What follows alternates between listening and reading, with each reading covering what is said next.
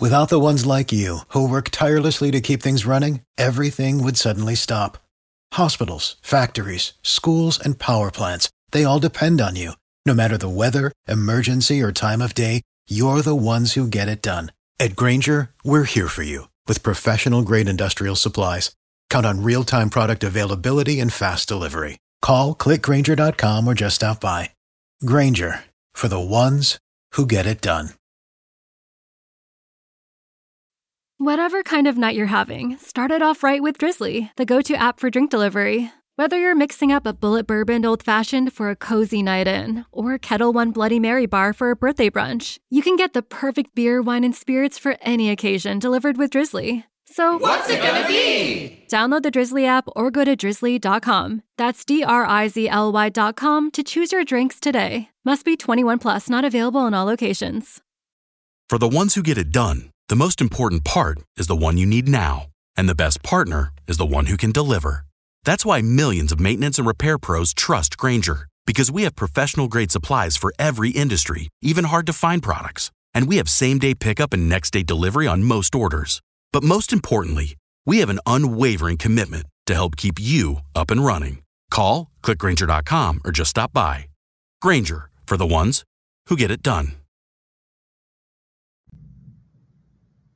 Want to make a podcast? Spotify's got a platform that lets you make one super easily, then distribute it everywhere and even earn money, all in one place for free. It's called Spotify for Podcasters, and here's how it works. Spotify for Podcasters lets you record and edit podcasts right from your phone or computer, so no matter what your setup is like, you can start creating today. Then you can distribute your podcast to Spotify and everywhere else podcasts are heard. Video podcasts are also available on Spotify. With Spotify for Podcasters, you can earn money in a variety of ways, including ads and podcast subscriptions. And best of all, it's totally free with no catch. Ever since we discovered Spotify for podcasters, we feel like having options like video podcasts and Q&A lets us be more creative on another level. I highly recommend you give it a try. Download the Spotify for Podcasters app or go to www.spotify.com slash podcasters to get started. Welcome into The Verge, a show which covers the Baltimore Orioles minor leagues. The Verge is part of BSL Radio. Baltimore Sports and Life is dedicated to analysis and discussion on the Orioles, Baltimore Ravens, and the University of Maryland. The site has a team of writers providing coverage of those teams and houses live streaming content weekly. Join the conversations at the message board, like BSL on Facebook, and follow BSL on Twitter. On Twitter. Welcome to On the Verge. This is Zach Spedden, joined as always by Bob Phelan and Nick Stevens. And it is the day before opening day here on March 31st. Uh, tomorrow, the Orioles will open the season at Fenway Park against the Boston Red Sox, uh, with opening day at home uh, coming on April 8th.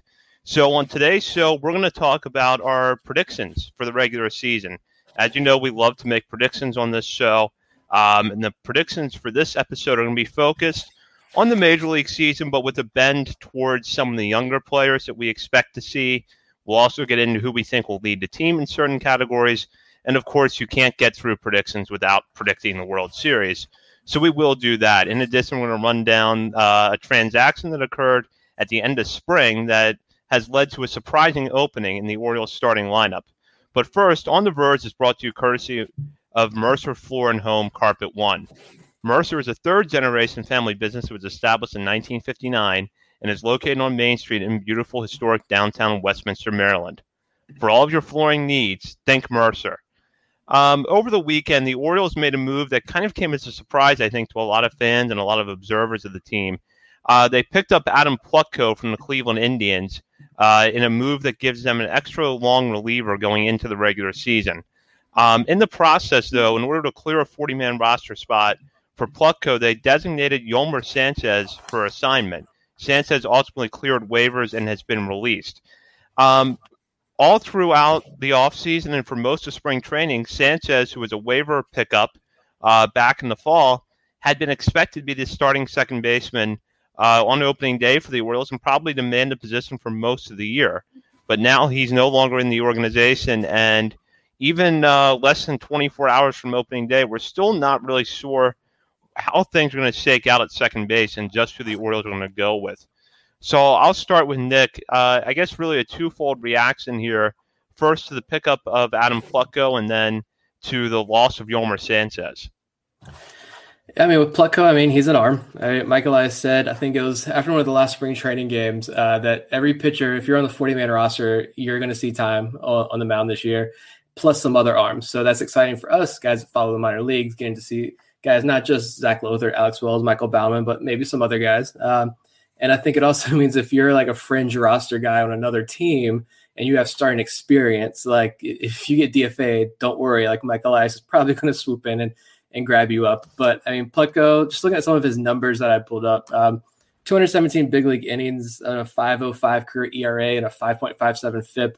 So not great. The strikeouts really aren't there. But uh, if you look at his ZiPS, uh, the Fangraphs projections have him at 110 innings, about seven Ks per game, and a 5.39 ERA, at a 0.7 wins above replacement value. So I think if he sticks around long enough and puts up those kind of numbers, you really can't complain.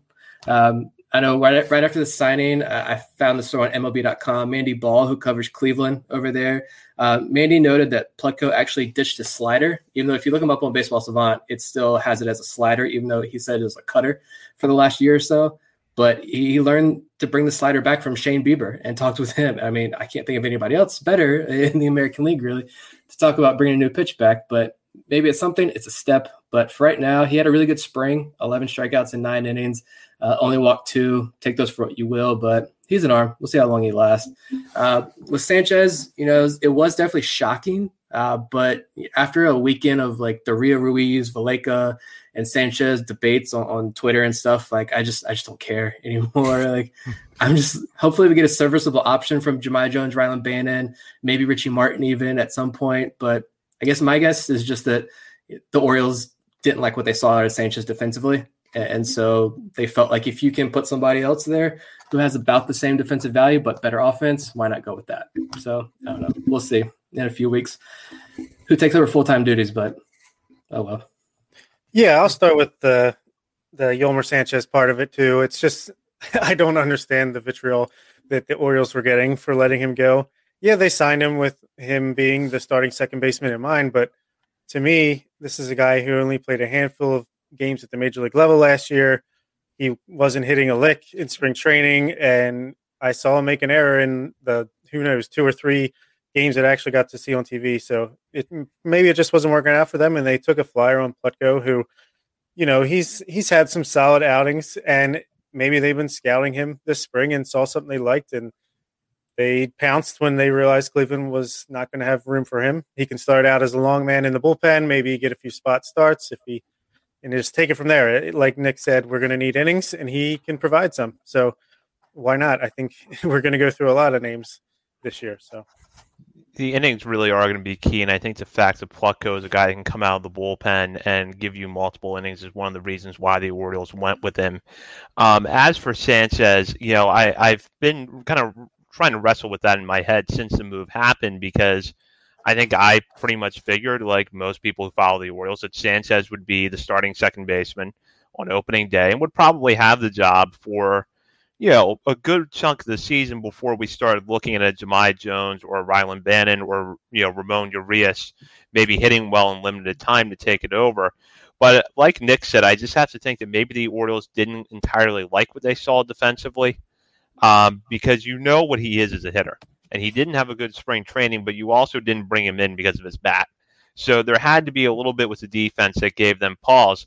And I think it's apparent that the offensive upside is higher with Pat Valaika and Ramon Urias than it is with Yolmer Sanchez. Is the glove going to be as good? In Valaika's case, definitely not. In Urias's case, maybe not. Um, but then this also does give them a little bit more flexibility, probably, in terms of how they handle Rio Ruiz you know, if they want to give Ruiz um, more of a shot while keeping Maikel Franco in the lineup, this is your opportunity. Slide Ruiz over to second base, see what the move does for him. Um, if that's something they want to experiment with, I'm fine with that. Personally, if I had to pick who I think should get the most at bats for now, I would go with Urias, just because I think we've seen the least with him, and I want to see what he can do at the plate a little bit more. But if they want to move around those three guys for the time being, that's fine. And I think that uh, something that we'll talk about later on in the show and something we could see later this summer is do Jahmai Jones or Rylan Bannon take over the position maybe around the All Star break. Yeah, there's definitely options there, and I, got, I mentioned Richie Martin as well. I think maybe I'm one of the few people who still thinks that he could be a decent backup option. Uh, you know, and but he's still there. He's healthy. He looks healthy. It looks like uh, got in a few at bats there at the end of spring. So we'll see what he does. It'll be interesting to see. Oh, never mind. I was going to say it'll be interesting to see what the Norfolk lineup is like, but we're still a month away from minor league baseball. So so much for that. Never mind. Mason McCoy's eyebrow raised just a little bit when they got rid of Yolmer Sanchez. Poor Mason. I feel so bad for that guy. He's never going to get a shot. I know it's a shame. It is. Yeah, middle infield depth at the top of the system has gotten so crowded. I mean, you know, maybe the quality is not there for a lot of people, but the quantity certainly is. And when you get rid of the guy who's supposed, who was expected to be your starting second baseman less than a week before opening day, and you have all of these players still lingering as options, it says something about your depth and that's sort of where McCoy's getting squeezed out. I think. Yeah, for sure. So, as we uh, mentioned earlier, this is a predictions episode, and as you know, if you've been listening on the Verge uh, since we started last year, we love predictions episodes. And one of the things we're really looking forward to in 2021 is that we will probably do uh, several predictions episodes. In fact, this is our second one uh, this year. We did one before spring training, and our rule for ourselves is that if we're going to do a new prediction show, we have to recap our last prediction show to see what we got right and more likely the large number of stuff that we got wrong. Uh, Bob went back and listened to our show in February where we made predictions for spring training. We know the results of uh, pretty much all of those predictions now. I'm going to let him read off uh, how our predictions went. Yeah, first of all, it was an entertaining show. Uh, people should subscribe and listen to this podcast. Not too bad. But uh, yeah, the predictions. I started things off and said that the DH will be institu- instituted in the NL and playoffs will be expanded at the last second. And I'm not giving up hope on that just yet. We still have less than 24 hours for that, but it, it could happen. Stranger things have happened. I believe they're talking about it tonight. It could happen tonight. Wow. I'm seeing some rumblings. So oh we'll see. I don't know. and then the first real predictions uh, was how many pitchers will be in the opening day rotation, and who will be, who will they be, and what order? We all predicted six man rotations, so got to take ownership and say we were wrong in that regard. But Nick kicked things off, and he said, "Well, we all picked John Means as number one. Nick had Kremer two, King Felix three, Keegan Akin four, Jorge Lopez five, and Matt Harvey six. I had Means, Kremer, King Felix, Akin, Harvey, and then Bruce Zimmermann actually called that, which is surprising. And Zach had Means, King Felix, Dean Kremer, Keegan Akin, Jorge Lopez, and Wade LeBlanc. We were all wrong on uh, King Felix, and we guess we should get to that point of news as well, right, Zach?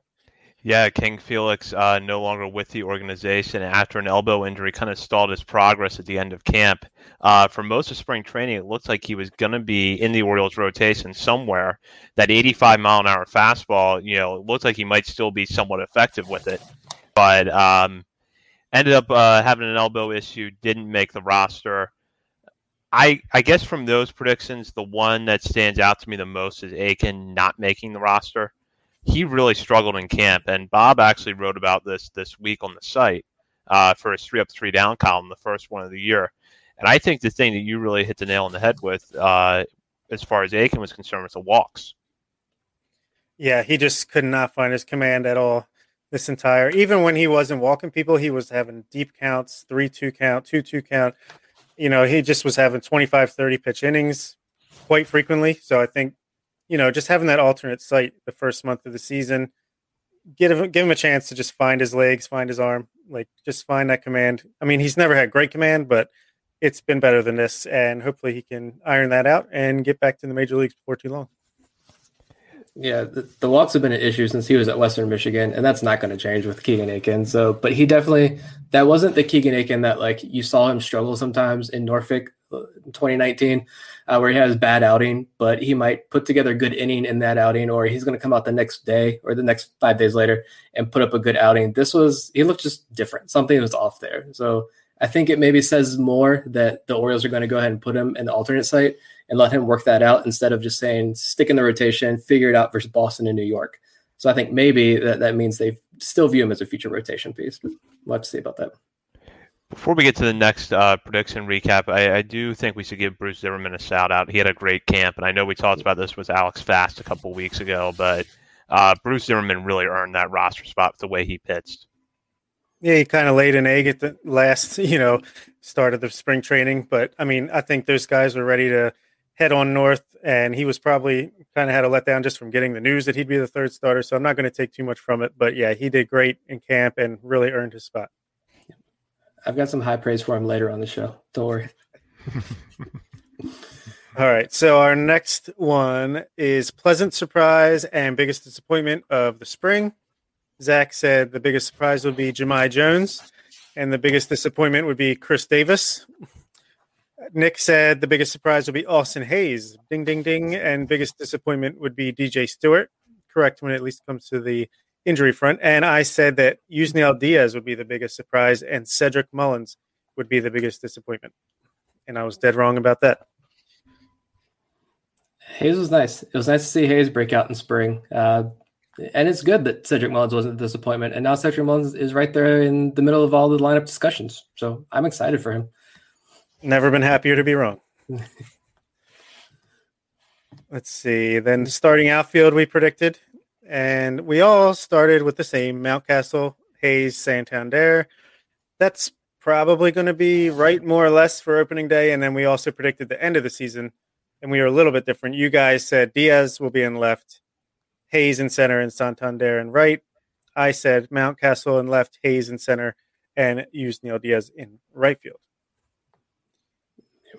I guess we'll see. Yeah, I, they didn't work Mountcastle at first base at all later in the spring training, so I think I think that is going to be the outfielder. Maybe Santander DH's opening day. I guess with that oblique, I don't know, but I think that outfield's pretty set. All right. Next, we had how many bench spots will there be, and who will fill them? Zach had we all had Francisco. That was pretty obvious. So we all had I did not have Mullins. Don't. Oh yeah, I thought it would be a disappointment. So I guess I thought he would start in the alternate site. You guys had Mullins and Pat Valaika, so pretty spot on. I said Chris Davis and Jahmai Jones, so I couldn't be more wrong. Yeah, I think the only reason I didn't have Chris Davis was because I thought he might be the DH on opening day. yeah. um, I think it was the only reason I didn't have Davis on there. Yeah, no one saw the uh, two at bats and 60 day IL stint coming, I guess. Now, the next question will also lead to a bit of news, but uh, we said, will the Rule 5 picks make the roster? And you guys said, nope, neither of them will. I said, only Tyler Wells. Well, turns out they both made it. Yeah. I was going to say, Zach wrote the piece on BaltimoreSportsLife.com, so yeah, I, I, wrote a piece on BaltimoreSportsAndLife.com yesterday talking about this. Wells had an excellent spring. I, you know, I think with, with 12 strikeouts in nine innings, tells you a lot about how effective he was. Um, struck out Giancarlo Stanton on a 95 mile an hour fastball last weekend, so the velocity was there, the strikeouts were there. Sceroler was a little bit more of a surprise because at first glance his numbers weren't that impressive, but he had one brutal outing uh, against Toronto early in March, and then after that was pretty effective. So I think the Orioles, uh, in watching those two guys, saw two pitchers who got better as camp progressed and who handled an increasing workload um, as we saw spring training wind down and head, head into the regular season. Whether they're both going to stick on the major league roster all year, I don't know, but I think they've set themselves up nicely to be part of the solution in the bullpen as guys that can get multiple innings uh, each outing. Yeah, I was still shocked by Sceroler just because you look on Baseball Reference and his opponent quality was high A, was the level of competition he faced in spring training, and the strikeouts weren't there. He only had like two or three strikeouts, and that to me is a red flag. I'm worried about that, but I mean, I guess for right now, to put him on, see what he does in, in these first week or so of the season. Uh, with Shawn Armstrong on paternity leave, so he's not on the roster right now there's space on the roster right now for him to give him a few outings and see what happens. But that was definitely shocking, I think. Yeah, who was the guy that also was a Rule Five pick when Richie Martin got taken? It was uh, the guy from the Dodgers. Oh, uh, Drew Jackson, I believe. Drew Jackson. I think Mac Sceroler is going to be the Drew Jackson of 2021, and Yeah. Tyler Wells will be the Richie Martin. But uh, especially that last outing, I thought Tyler Wells was just magical on the mound. I mean, he looked great.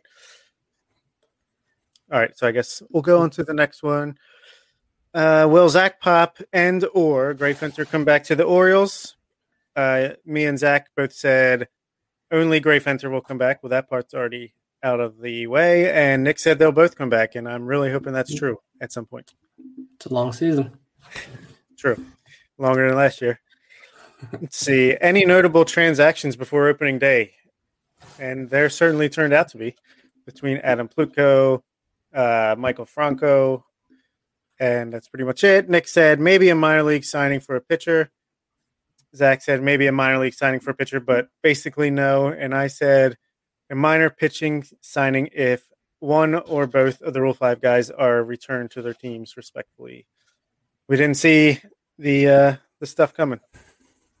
There's still a few hours before we take on Boston, and Odor is will be out there shortly. So TBD. Will Adley Rutschman start in AAA? We could probably still predict that question, but we all said no. I think we all assumed he'll start at Double A and then work his way up from there. Not too much to say. Will we get a Dustin Knight backflip, a Mickey Jannis knuckleball, or a Ryan Ripken at bat in 2021? I said no to Dustin Knight, yes to Mickey Jannis, and no to Ryan Ripken. Zach said the same exact thing, and Nick, for whatever reason, never answered the question. We might have just got sidetracked there. Mickey Jannis got a shout out uh, on uh, Effectively Wild podcast today. They finished up their season preview series. They had Joe Trezza on, and at the very end, Mickey Jannis got a shout out. I think that probably explains more about the state of the Orioles that he is a talking point on that podcast. But uh, hey, I mean, I, I want to see Nicky, Mickey Jannis out there. Let's let's give us something to watch. Yeah, I listened to that today too. That was that, that was interesting. A lot of dunking on the Orioles as usual, but still a good uh, interview with Joe Trezza. And yeah, uh, I think the Orioles Twitter account has no one to blame but themselves for the Mickey Jannis attention. uh, will the Orioles still be the media's punching bag? I think we just we know the answer to that. It's yes. What position would we be surprised by the starter on opening day? Me and Zach said third base, and Nick said Cesar Valdez in the starting rotation. Could still happen. Could still happen. But I think we were pretty spot on with Rio Ruiz there, Zach. Yeah, and I think really there's two correct answers to this question now. Third base and second base have the potential to be surprises. Mm-hmm. So, yeah, but I third base, I think Bob, you and I got that right. And who knows? Maybe Valdez is in the rotation. Stranger things have happened. Yeah. I mean, he certainly pitched pretty good in the spring. And the last question will was will the Orioles have a set closer by the end of camp? Um, I said there will be a committee led by Tanner Scott. Nick said a committee with Tanner Scott in most high leverage spots, and Zach said a split between Scott and Valdez until Valdez is traded. Interesting. I think that's what they're going to do. I don't think we're going to have a set closer. Some other teams, I think, are leaning towards that situation. I, I think the word closer, I think, is a term most people should probably just go ahead and stop avoiding.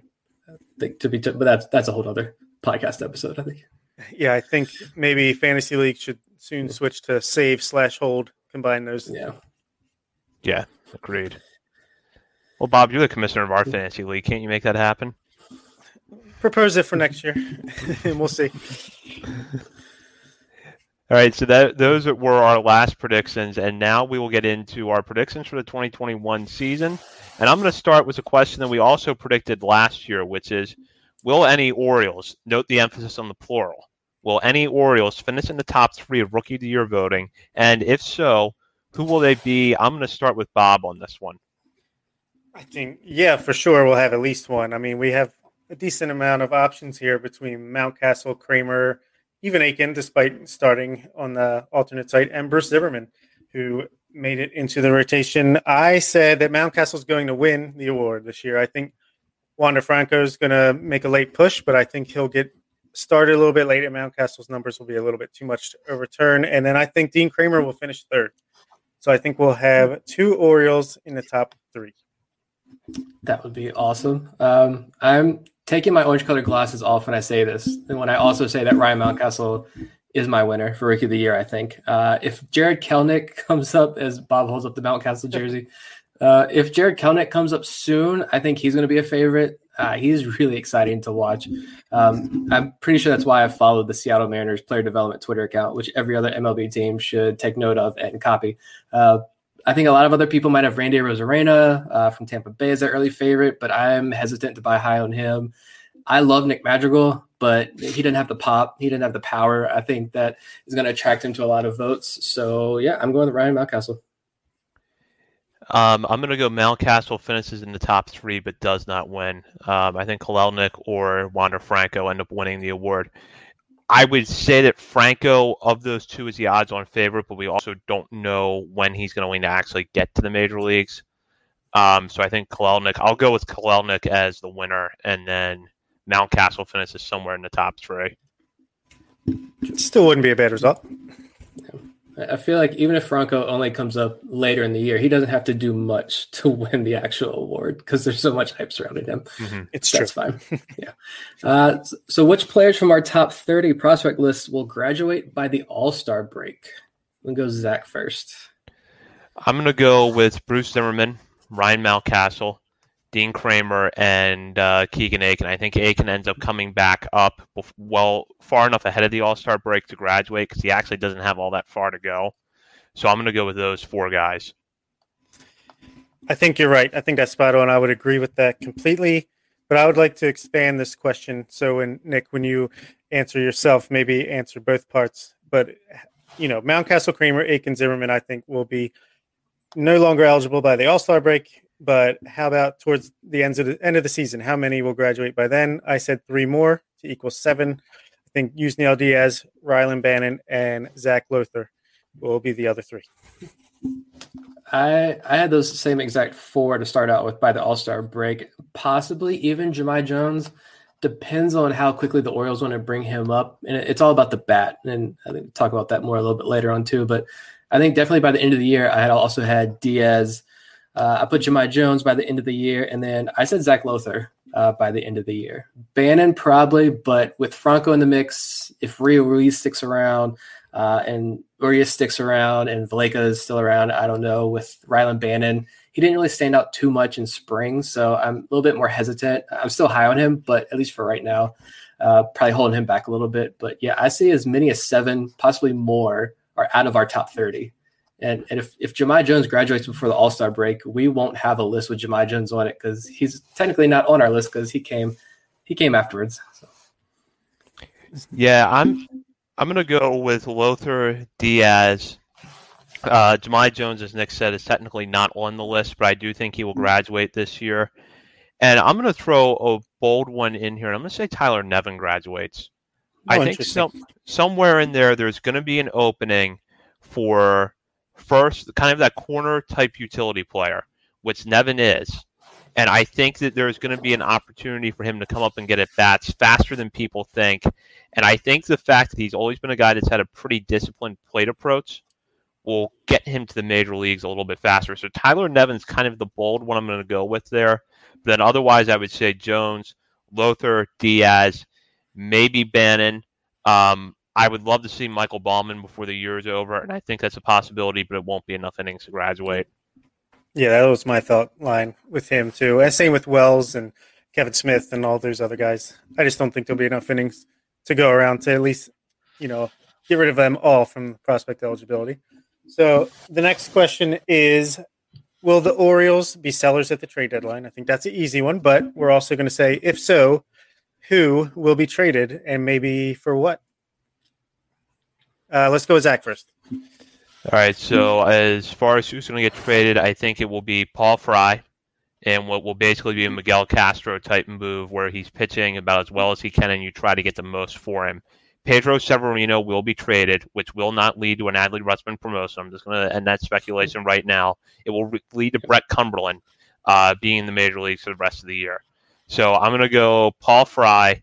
Um, I had a couple of other names jotted down here, but Paul Fry, Pedro Severino, Freddy Galvis will get traded. Um, and I think that one of the third basemen, either Ruiz or Franco, more likely Franco, gets dealt. And I think Cesar Valdez gets dealt because I said that uh, back in spring training, so I'm going to stick with it. And I, I meant to go into more specifics. Do you think Santander, Mancini, or Scott will be traded? No. Okay. Nick?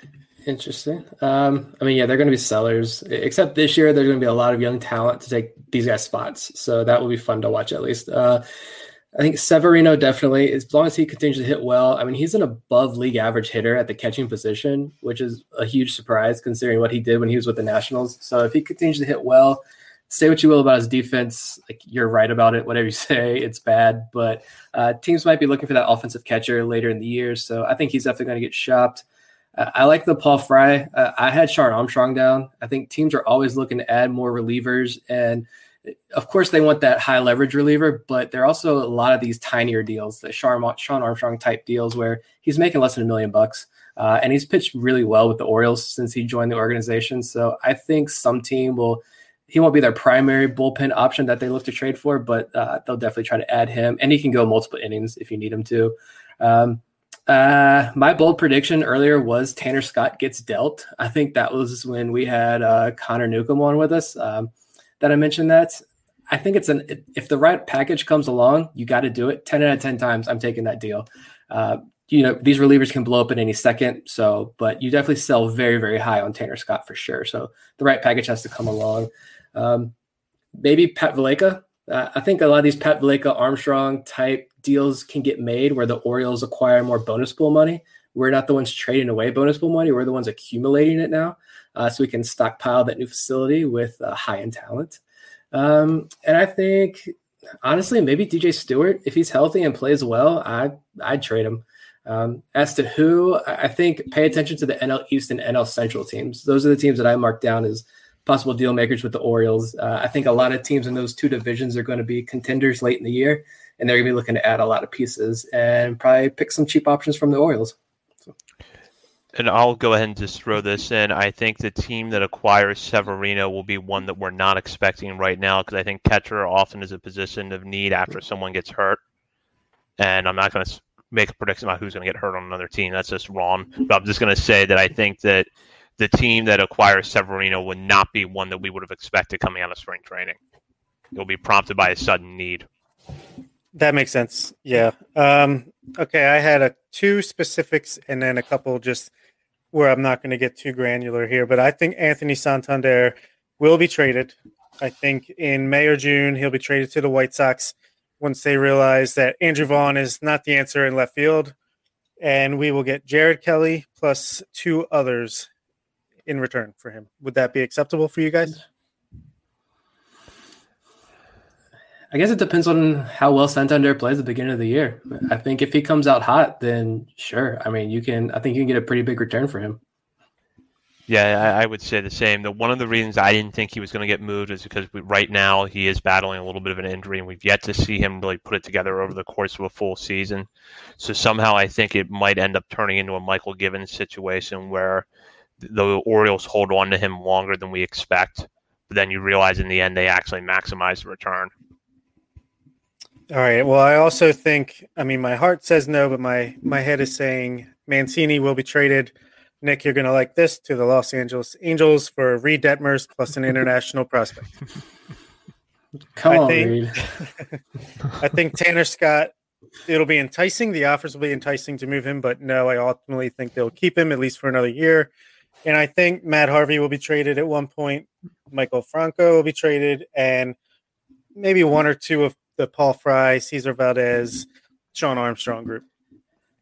What about before we move on to the next question? I, I made a note about this, but I didn't know if I wanted to bring it up or not. What about John Means? That's a name that I think a lot of people don't talk about possibly being traded. But if he's pitching really well and teams come calling, do the Orioles move him? I wrote down a hot take myself that involved John Means. Um, I said he will be the first extension by Mike Elias. Okay. I think they could extend him for like a six year deal for I don't know specifics, but just say like I don't know a reasonable amount of money for the Orioles, but also a reasonable deal for Means. Win win. I think he proves himself this year that he is at least a mid rotation starter on a contending team. So that's my. I answer. like that. I'm going to say that Means. I don't know if he gets extended, but I don't see him getting traded. And the only reason I say that is if the Orioles think that within the next two years they could, you know, build something resembling a contender, they probably should hold on to Means because by that point he'll be the veteran. Um, he really kind of is a veteran now, but he'll really be the veteran at that point, and he could really be the anchor of the, of the middle of the rotation, which I do think has value. He's not an ace by any means, but if he's your number three on a contending team three years from now, that's a good outcome. And I think that's kind of what the Orioles should be striving towards, and I'm I, I'm going to guess that's what they are going toward if he is traded, to me, I'm thinking the pathway to contention just got a little bit wider. They think it's going to take a little bit longer, so I'm hoping that's not the case. Yeah, same. I just want to throw that name out there and, and see what happens. Hopefully not, though. So for the next prediction, who will reach the majors first this year? Jahmai Jones or Rylan Bannon? And I'll start with Nick. I think it's Jones for sure. I mean, he was used a lot this spring. Sanchez is gone now. Um, he's already made his MLB debut. So, like I mentioned before, Bannon didn't really stand out too much in spring. So, I think Jones is a better defender, also at second base. A lot of great plays uh, we saw this spring. So, it's all about the bat. Does the bat come around? And if it does, then I think he could be in the big leagues pretty soon. Yeah, I agree with that. I think it'll be Jones. I think Bannon is being groomed more for third base than second base, and Jones has a little more versatility where he can play infield and outfield. Plus, he already has the major league time, like like Nick had mentioned. So yeah, I think it'll be Jones. Yeah, I'm going to go with Jones as well because of the versatility. I think the fact that he can play the outfield is going to help him because, you know, let's face it, with the outfield this year, even though it's probably the area of the team that is the most set, um, we know Austin Hays' injury history. We know that Ryan Mountcastle is far from a perfect left fielder. Cedric Mullins struggles against left-handers, and then even Anthony Santander's injuries a little bit. Um, I do think there is going to be a need, if nothing else, to have a quality bench option in the outfield. Um, and the fact that Jones gives you that flexibility where he can play second base, play left field, probably play a little bit of center as well, um, gets him to the majors first. But I think they're both there at some point. Yeah. All right, this is an easy one. Which prospect eligible players are going to finish with the most at bats and the most innings pitched? We'll go, Bob. I, obviously, it's Ryan Mountcastle for at bats. And even though I think Kremer is going to be third place in Rookie of the Year voting, I think he's going to have less innings pitched than Bruce Zimmermann, the third starter. So I'm going to go with Mountcastle and Kremer, and I know that that's kind of the obvious uh, pick here, but I think that you know Mountcastle is going to be in the lineup every day, and I, I think that, that pretty much clears the path for him to get the most at bats. Zimmermann might come close to Kremer, but I think the fact that Kremer had a little bit more major league time last year means that he might be stretched out a little bit more aggressively. So I, I'm going to stick with Kremer as the guy who throws the most innings of the prospect eligible pitchers. Yeah, I think Ryan Mountcastle is a given there. Uh, I think he's the only hitter on the active roster with prospect status. So, uh, and I said Kremer for innings pitched. I must have completely blanked about Bruce Zimmermann when thinking about this question because now that would have been my answer, I think. But um, yeah, I said between Kremer and Akin, I don't think Akin stays down very long. But when he does come back up, uh, thinking about like length in games, I think Dean Kremer is more suited to work out of jams and work deeper into outings. So that's why I kind of gave Kremer the nod there and he's pitched. All right. Well, the next question we're going on the offense. We did this last year, and I picked Rio Ruiz and regretted it a couple weeks into the season. It was looking good in the beginning. Who will lead the team in home runs, and how many will they have? Let's go with Nick. Chris Davis. No, I'm kidding. um, uh, uh, I'm stuck between Mountcastle and Mancini. Uh, Mancini is healthy. He's, he's shown us that, but he did just sit out for a full year. you know the biggest battle of his life. He he just overcame and won. Um, but I'm anxious to see how his body holds up once we get into like later in the summer. Uh, and with Mountcastle, the book's out on him a little bit. MLB pitchers have some film on him, so they can adjust. How well is he going to adjust to them? I think the ball is is not going to be dead. I don't I don't know what the update is there. Uh, so I guess we're still going to see a lot of home runs, but I got a low number. I'm going to say Ryan Mountcastle with 29. I'm going to go um, Mountcastle, but I'm going to go with 32. I think he gets. I think he crosses the 30 homer threshold. I don't think uh, Mancini and Santander will be very far behind, and in fact, I would not be surprised if all three end up at 30 homers. Um, but I think they're going to cut close to Mountcastle, but I think he gets over 30. All right, I did a top five, so I'll just count them up. I put fifth place Maikel Franco with 23 home runs, Anthony Santander number four with 27.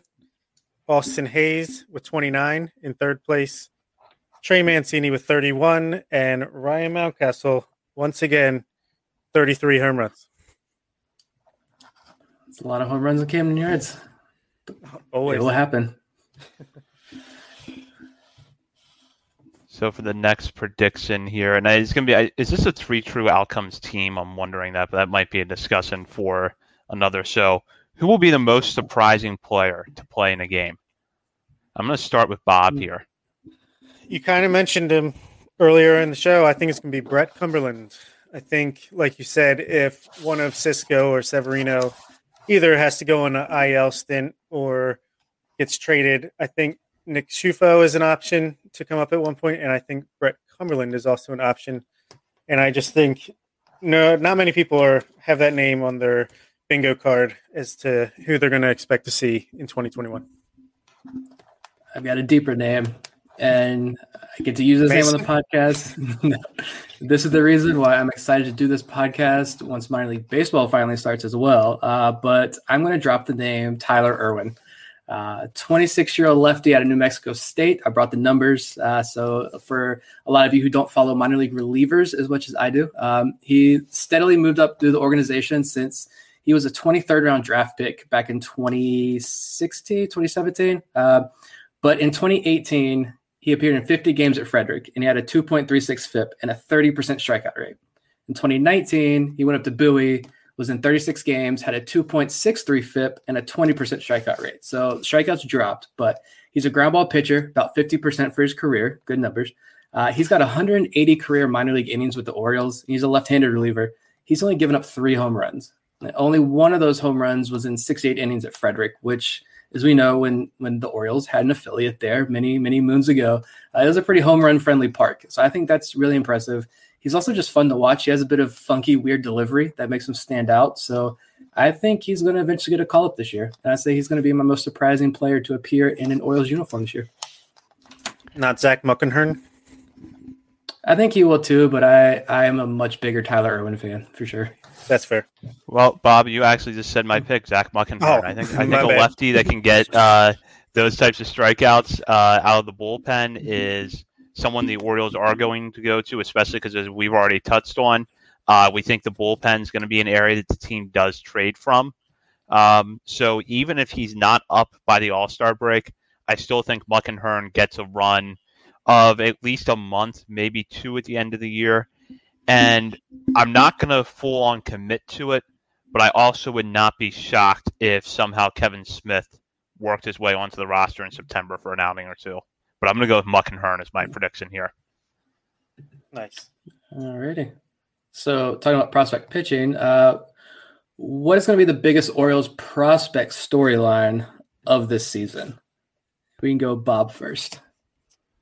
I think it's going to be Yusniel Diaz.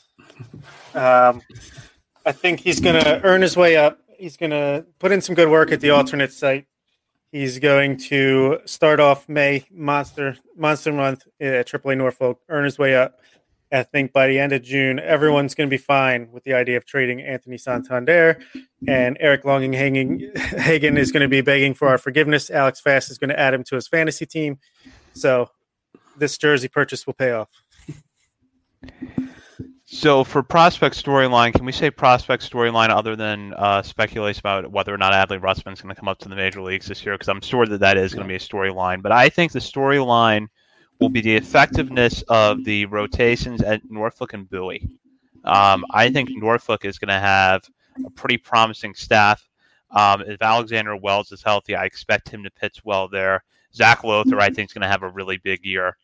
Um, Michael Baumann, again, as long as he's healthy, he's going to be good to go. And then if you have Grayson Rodriguez and DL Hall at Bowie at some point this year, which is the expectation that you're going to have them both in the rotation, if not for all of the 2021 season, then for at least part of it. Um, Bowie and Norfolk are going to have good rotations. So I think it's going to be the effectiveness of the starters at the higher levels of the minors.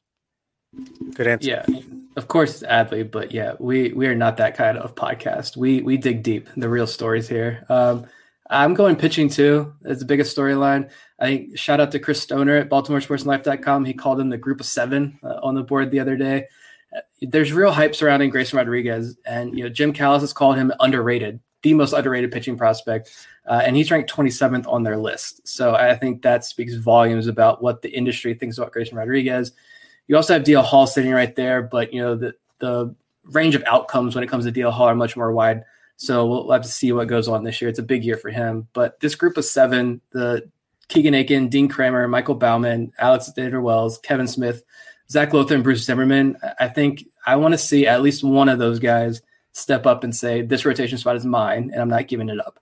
Uh, and I want to see at least one more of those guys step up and say, I'm a big leaguer. Like I can hold my own whether it's in the rotation or bullpen, maybe we can figure that out next year. But for right now, I'm a major league pitcher. Um, just because I think, say, Mean sticks around, hopefully you combine that with a Grayson Rodriguez, uh, and then you combine that with one of those group of seven guys. You've got three guys right there. You bring in a frontline free agent in two years, uh, another year. So that's your four, four out of five, and your starting rotation is set. And I think that's a really, really good rotation. And now you need one more starter out of this massive pool of pitchers that the Orioles have now. Um, plus you know Jack Leiter when he falls to five uh, because we start spreading the Jack Leiter isn't that good rumors if we can get that going immediately because he's unhittable literally. Um, but yeah, I think it's that group of seven guys. I want to say it's the first big wave of pitching prospects, and especially for Orioles fans when it comes to pitching prospects, I want to see someone really step up and take control this year. Yeah. So the next time Jack Leiter gives up a hit, so maybe like I don't know, late April, we can start saying he's not that good. Just All keep right. spreading that highlight around. yeah. Uh, do we think Chris Davis is going to survive the season on the Orioles roster on their payroll? Zach on their payroll, yes, because I think he's on pay- the payroll to like twenty seventy five or something like that. Yeah, I don't I don't remember how long that contract is deferred out. Let me say it's, uh, deferred, it's deferred out there pretty far. I'm going to say that no, he does not on the roster. Is he's he not going to survive the season on the roster. Yeah, because he either will not be on the roster because they've moved on, or he will not be on the roster because he's on the 60 day injured list. And I think I also got to stay a little bit consistent here with my prediction earlier about Tyler Nevin if you're giving it back to Chris Davis, there's really not a path forward for Tyler Nevin. But I think that Davis not being around is one of the things that's going to open the door for Nevin to get some playing time this summer.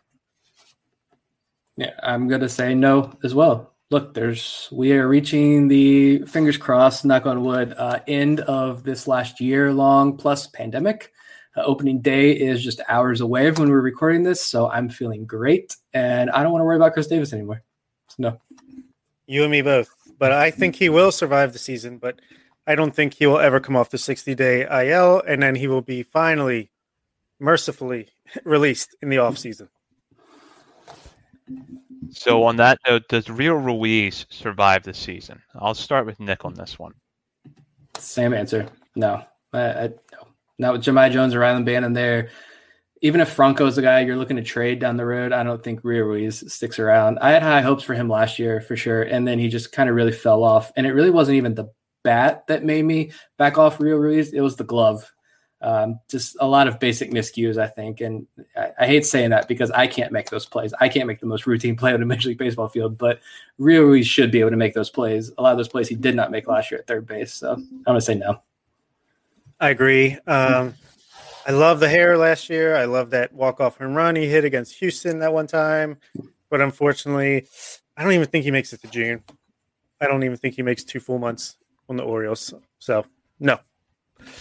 Uh, make that a sweep here. I'm going to say no as well. Um, even though I think that you know the opening at second base might give him some new hope, I just still think that between his streakiness at the plate, uh, some of the questions about his defense, and the improving depth at the top of the system, I, I just don't see how he makes it on the roster the full year. So I'm going to say no. Nice.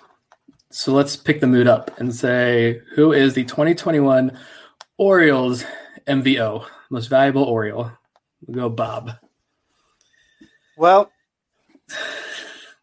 Austin Hays, baby. Yes. He's gonna pick up the slack from uh I mean pick keep it going from spring training all the way into the season. He's gonna stay healthy.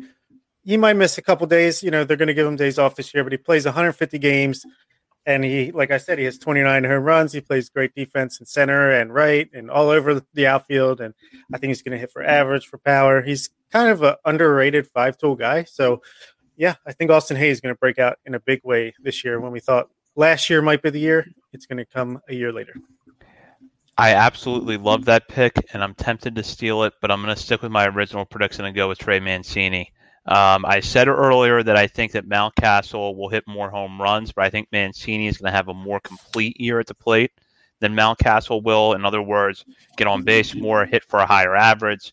Um, he's going to play good first base. I think he's really going to settle in now that he doesn't have to bounce back and forth between first base and the corner outfield spots. And, you know, above all else, I think we're just happy to see him healthy and back on the field. But I think he's going to come back in good form, and it's going to be a great story. So, Trey Mancini for most valuable Oriole. I also said Austin Hays. I mean, I'm going to keep the hype train going. Um, his defense, I think, is what makes him stand out just a little bit more. Uh, he showed us that this spring he can play all three outfield spots. He showed off the cannon in right field uh, when he had like two putouts in that one game. Uh, he Three was my stolen pick. bases. Yeah, I mean, just yeah, as long as wear the oven mitt, please, because I don't want another one of those injuries. Um, you know, he was my pick as the spring standout, so I'm going to keep this going. Uh, I was also on another podcast a few weeks ago. Uh, shout out to uh, Christian Rao. Uh, he's at the High Heat podcast, and he just finished up 30 team previews in 30 days. And I jumped on to do the Orioles team preview, and he asked for a bold prediction from me, and I said Austin Hays was the All Star rep this year for the Orioles. Although I think if if Mancini is having even just a, a solid, a decent year, of course, Major League Baseball, the Orioles, baseball fans across the country are going to vote him in, rightfully so. But I think Austin Hays also has a shot to be the All Star rep this year. So I'm going to keep the hype train going and keep those good vibes, pushing them out towards Austin Hays. Hot take: The Orioles will have three All Star Game representatives. Ooh. Let's go ahead and add that in as a prediction category right now. I mean, I don't. Let's go ahead and add it in because I want to hear your three. I will say Trey Mancini. I will agree, Austin Hays. I actually think Ryan Mackhouse is going to miss out, and I think we're going to have a pitcher. I'm between John Means and Tanner Scott. I'll say Tanner Scott. I think you know he's touching 100 miles an hour. I think he's just going to have a dominant first half and sneak on there. Yeah, I think either Hays or Mancini for sure, and then probably a reliever. If they, if a reliever really steps up this year for the Orioles, I think he gets thrown in on the roster. How awesome would Cesar Valdez at the All Star game be? All right, let's. I'm for it. Let's do it. Let's start that hype train. And Jack Leiter is a very good hype train right now on this show. Um, I want to watch Deadfish in the All Star game. Yeah. Uh, I'm going to go with Scott, Mancini, and Mountcastle. Um, I think that Hays is going to be the big snub, but outfield is tough to make, and I think that Yeah. the home run total is somehow going to give Mountcastle an edge. So I'm going to go Yeah. Mountcastle, Mancini, Scott. Why not all four? Yeah, be great. All right. So we did. Oh, go ahead, Nick. I was gonna say, is Mike Trout really that good? Like, is he a he's lock falling off. game? Yeah, His defense is finally slipping. Uh, we talked about MVP. Now let's talk about the next one. Uh, Orioles Cy Young. Anything interesting here? Let's go with uh, Nick first. Yeah, I mean, so John Means I think is the obvious answer. So I'm gonna avoid John Means for my answer, and I'm gonna say that dark horse is Bruce Zimmermann. This is my my high praise for him that I referenced at the beginning of the show. Uh, maybe I'm buying too much into spring hype, but he pitched really, really well, and he's a local kid, and I think he deserves this opportunity. Um, you know, whether he sticks in the bullpen or stays in the rotation, I don't know right now, but we'll see how the season plays out. I think you can kind of throw away a, a set rotation uh, for the Orioles this year out the window. It's it's going to be just piecemeal, week by week, but um, other than maybe John Means for sure every five days, but yeah, I think however this shakes out, however Brandon Hyde uses his pitchers, I think Bruce Zimmermann is kind of a wild card that Brandon Hyde knows he can use Zimmermann in multiple different scenarios and he's always going to be there, hopefully this year. And so I think that's going to put him. I'm not going to say he's going to win Orioles Cy Young unofficially award. I'm to say it's definitely probably to be John Means, but the dark horse is to be Bruce Zimmermann. I'm to go with Means for one of the reasons that Nick just mentioned, which is the fact that I think he's really the guy in the rotation right now. You can count on him to take the ball every five days and give you decent numbers. He's to keep the Orioles in games. I, you know, I'm not just saying that because you know I think he's to be just okay. I think he's to have a good year, but I think it's also the fact that he's to be out there every five days. He'll probably lead the team in most major pitching categories. Um, he's probably going to be one of the few, if not the only starter that I think really gives you enough innings that you look at his season at the end of the year and think, okay, the bullpen was not taxed when that guy pitched. So I think that Means is going to be the the probably the best pitcher overall in the rotation, and certainly the most consistent. So I'm going to go with him here. Yeah, I agree. I mean, it's a boring pick, but I think it's the right one. Um, I'm pretty bullish on John Means' ability to be at least a three or four starter on uh, the next Orioles contending team. I think he's going to split the difference between 2019 and 2020 and kind of find that that nice mix between the improved velocity and finding that change up again and trying to snag that command that he had in 2019. So I think John Means is going to just have a great year. I think he's he's really going to do it this year.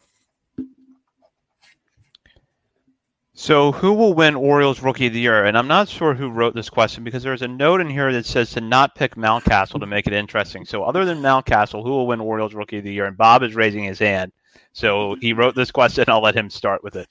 Yeah, I just, I mean, he barely is even rookie eligible. He crushed the ball last year. It just seems pretty obvious. And maybe if you if you think he wouldn't win it anyway, say that. But to me, I went with Dean Kremer.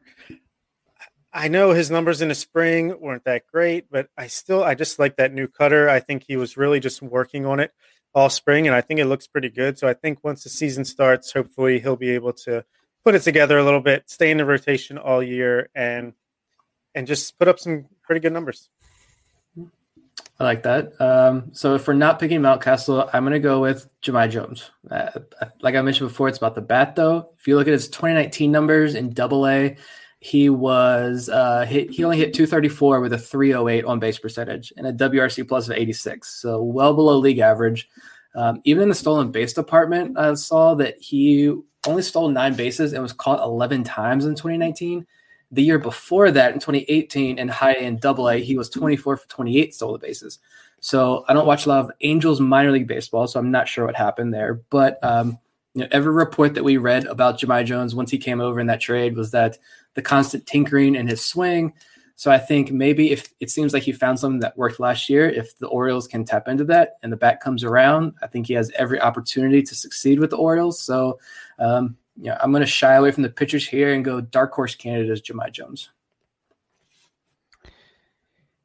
Yeah, Dean Kremer is the obvious pick, and I think I will go with him. I think that, you know, kind of what I talked about earlier with Means sort of being the guy you look at long range, is sort of being the anchor in the middle of the rotation. I think Kremer is going to emerge as another pitcher in that mold as well this year. But if I wanted to take this a step further, I'd throw Yusniel Diaz in there. Um, I think that when he does get to the majors this year, as long as he is healthy, people are just going to be surprised by the overall athleticism. And I think that he'll hold his own in one of the outfield corners, give you good on base numbers.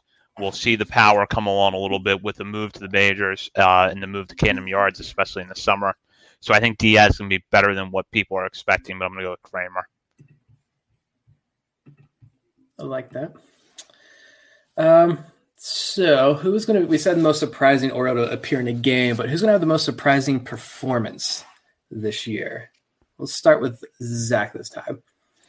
Um, I think I just kind of touched on it with uh, Diaz a little bit. I think he will have a surprising year just because I think that we've sort of kind of taken him for granted a little bit, and it is a little bit of a challenge right now to look and see where he's going to fit on this roster.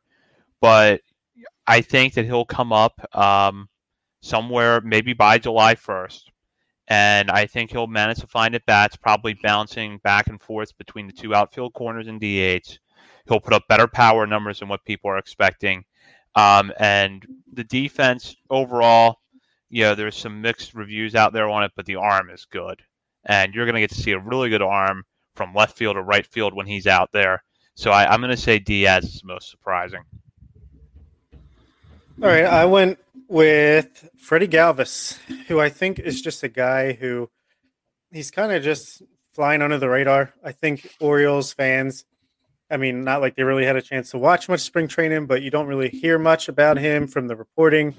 He's just steady Eddie out there, shortstop. He's actually, I think he took a few walks, but I think a lot of Oriole fans are still kind of pissed that Jose Iglesias is gone. But I think once they see Freddy Galvis and how solid he is up the middle, that that uh, they'll be pleasantly surprised. And I even wrote down that he would be sixth place with 21 home runs.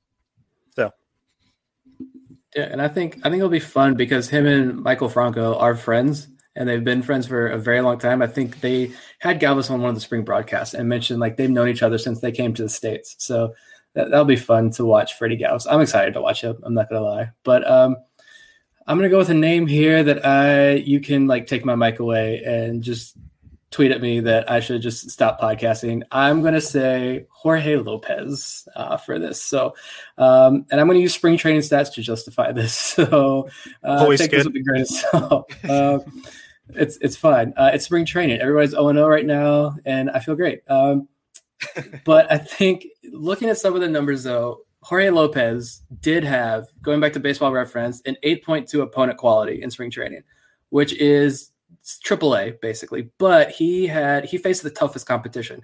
He faced more tougher competition than John Means, Dean Kremer, Akin, all those guys, uh, and he pitched really well. So I think what 17, he struck out 17 guys across 19 innings at a 2.75 ERA. And against Tampa Bay and New York, he had eight scoreless innings where he struck out eight against two division rivals. And I know it's spring training; they're all spring training numbers, but something's going on around the league this year that spring training performances really did matter with a lot of these rookies making ball clubs. Uh, and I've seen that comment made a, a few other places over the last couple days. Uh, spring training really did seem to matter this year. Uh, and so I now fully expect Jorge Lopez to give up 11 runs in two innings in his first start. But for now, I have a semi hype train for Jorge Lopez.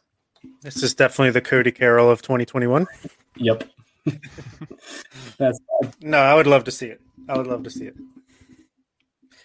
All right, so I think uh, the counterpoint to most surprising would be most disappointing. Who is going to uh, not be so good and disappoint? I don't know how many different ways you can say disappoint, but Zach.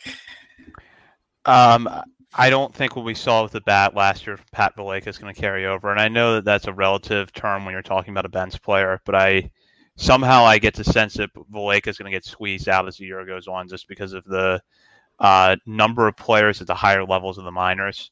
Um, I just don't think the offensive production we saw in the shortened season last year is going to carry itself over, and he doesn't have the glove at any of the positions he plays to hang in there. So I, am going to go with Valaika. Yeah, I'm sticking with my preseason pick. I'm going to say DJ Stewart. I think he has to fight for at bats. He's not going to be a regular in this lineup. There's really no path for him to be a regular in this lineup, barring you know significant injuries, which hopefully there's none, obviously. But eh, we've talked about it before. I think that he just needed to be in the lineup to have regular at bats to prove himself, and he's not going to get that opportunity this year. So I think this may be happy trails for DJ Stewart. Yeah, I wouldn't be surprised about that. But I'm going to go with Pedro Severino, actually, as biggest disappointment. I know he had a great first half of 2020, but man, he really tailed off at the second half of that season in August, or was it September? and he didn't exactly light the world on fire in spring training. I don't know, and just the catchers in general. I think, I think Sisco and Severino had a pretty good year last year, but I think something's going to happen where Severino is going to perform bad enough that we are not able to trade him, and I think we're going to be licking our chops for Adley Rutschman. So it's going to be good timing for 2022. And I guess I, I have the next category as well, and that's World Series picks. So, talking Major League Baseball, as uh, as a whole, we're taking over the warehouse territory now, talking about baseball in general. And let's go with Nick. All right, so I'm going to go with Tampa Bay and Atlanta, uh, with Atlanta winning. Um, I'm not too excited, honestly, about many American League teams. Minnesota, I definitely am, but I went with Minnesota last year as my pick. And we know that if they get matched up with the Yankees in the first round of the playoffs, that they're not going to advance. So I'm hesitant to pick Minnesota, but I want to say Atlanta over Tampa Bay. But my heart really wants Minnesota versus San Diego, and I want seven games, each game like five, six hours long. That's what I really want, but I, I don't think it's going to happen. Uh, Twins are going to end their postseason struggles in a big way, and they will get to the World Series this year, but lose to your back-to-back World Series champion Los Angeles Dodgers. All right. Well, I have the Dodgers winning the NL West, but I have the Padres coming out of the National League and beating the Yankees to win the World Series. Manny Machado gets his World Series ring. And that is a fun team to watch and a fun future. You know, you love to see the Yankees lose and you love to see a fun team like the Padres win. So from my lips to whoever you believe in's ears. So now we'll predict the order of the AL East, starting with Bob. Obviously, I think you got to go Yankees one. I think the Tampa Bay Rays are being underrated. I mean, I know they traded Snell and a bunch of guys, but they just have a way of just making that factory of pitching, and they still have plenty of talent over there and one of the deepest farm systems you'll ever see. So I think they'll get a wild card, second place. I think Toronto Blue Jays have improved, but I don't think they've improved quite enough just yet. So they'll be third. Red Sox fourth, but just barely over our O's, who will be 72 and 90 in fifth place, which is a big improvement for us from 2019. And I mean, last year doesn't really count. I think the Red Sox will only be a couple games ahead of us. I'm going Tampa Bay one, New York two, then Boston, then Toronto, then Baltimore. Uh, I think Blue Jays are definitely the hype pick, but they just don't have any pitching behind Ryu. Kirby Yates went on. He's having Tommy John surgery. He's out for the year. I saw George Springer and one of their pitchers, I, think it was Robbie Ray. Robbie Ray or Ross Stripling. One of them is also starting the year in the IL. Um, Boston's got some bounce back candidates in their lineup. I like JD Martinez as possible bounce back candidate. Hunter Renfroe can rake in the AL East. I watched him nearly hit hit the warehouse at Baltimore. That was the last time I was actually at Camden Yards uh, when the Padres came to town. Um, Franchy Cordero is fun whenever he's healthy, but he's he's never been healthy, so we'll see what happens there. But I'm a, kind of a secret fan of Boston's rotation, uh, but I think that the Orioles, because we are an Orioles podcast, I do think that the Orioles can potentially leapfrog the Blue Jays. Is my kind of semi bold prediction here. Uh, if the pitching for Baltimore and my guy Jorge Lopez clicks. We'll see. So, um, extreme, almost extreme ends of the uh, forecast here for the Blue Jays. I'm going to go the Yankees winning the division. Uh, the Blue Jays in second. The Rays make a late run in third, but fall short because they wait too long to promote Wander Franco. And then the Red Sox fourth and the Orioles fifth. Like Bob said, I don't think the gap between the Red Sox and the Orioles is going to be all that big. And then for Toronto, um, I've been high on him since I saw him play in person as a rookie in 2019. I think Bill Bichette's going to have a big year, and I think that he'll be an MVP consideration. And even as Nick said, Toronto's pitching. I don't think it's playoff caliber, but I think that lineup uh, is going to hit, and Bichette's going to be the guy that really moves it along. So Toronto ends up getting a wild card spot and finishes second in the AL East. We'll see, and it all starts tomorrow. Oh my god, let's go! So let's end this here with a last little lightning round. Um, I pulled all these are from Fangraphs projections. This is where all these numbers come from. I got five hitting stats and five pitching stats, and we're just going to say over or under each of these marks. So start with Trey Mancini at 25 home runs. Over or under? Over. I say over as well. 31. Yeah. Yeah. I'm going over as well, just over. Um, Anthony Santander is projected to lead the team with 29 home runs, over under 29 for Santander. Let's keep the same order throughout.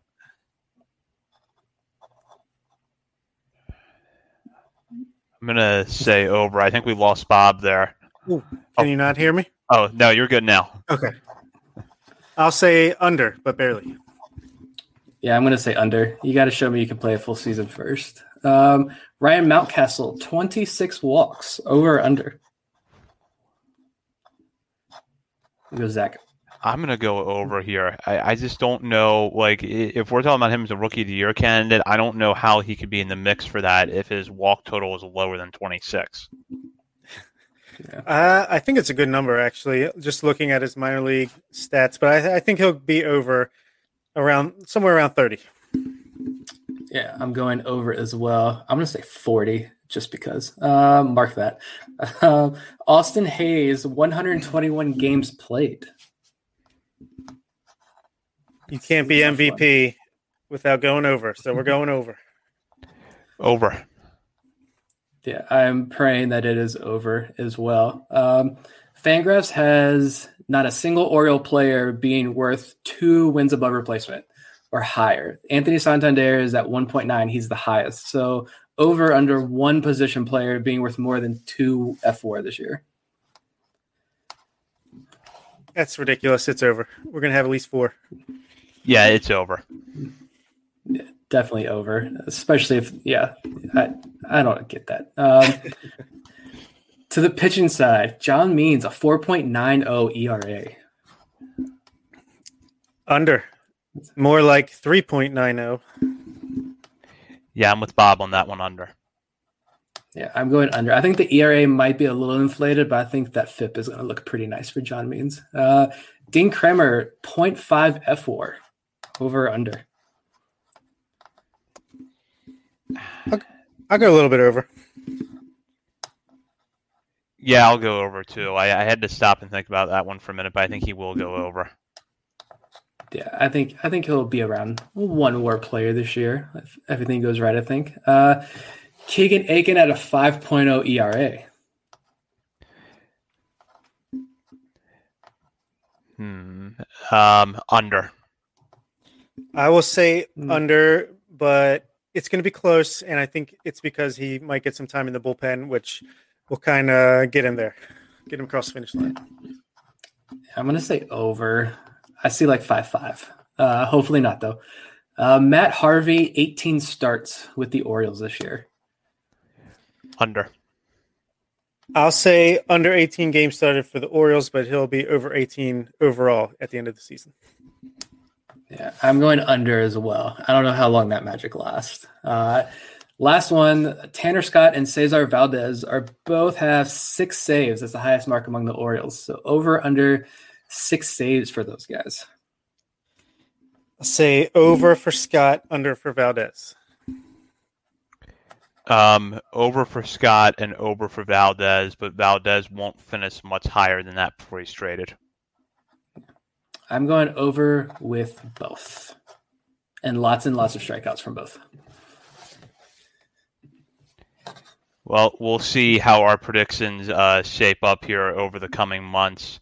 So I'll start with Bob. Any final thoughts on the predictions and what you're excited about for this season? I'm just excited for baseball to start officially. It's going to be amazing to have the beginning of a entire full season. I just watched Godzilla vs Kong today after work, and it's going to be like the Orioles are Kong, the Yankees are Godzilla. Let's go. We can take them. Yeah, this is definitely exciting. Like it's real. It's really happening. I'm starting to get super excited for tomorrow. Uh, luckily, normally I take the day off work, but since I'm working from home, I don't have to do that. Uh, hopefully the rain holds off in Boston tomorrow. But other than the Orioles, I mean, tomorrow is just a great day. You can watch Gerrit Cole, Ryu, Shane Bieber, uh, Hendricks, Max Fried, Kenta Maeda. I mean, we get to watch all these guys on the same day. So MLB TV is going to be fired up and running all day and all night long tomorrow.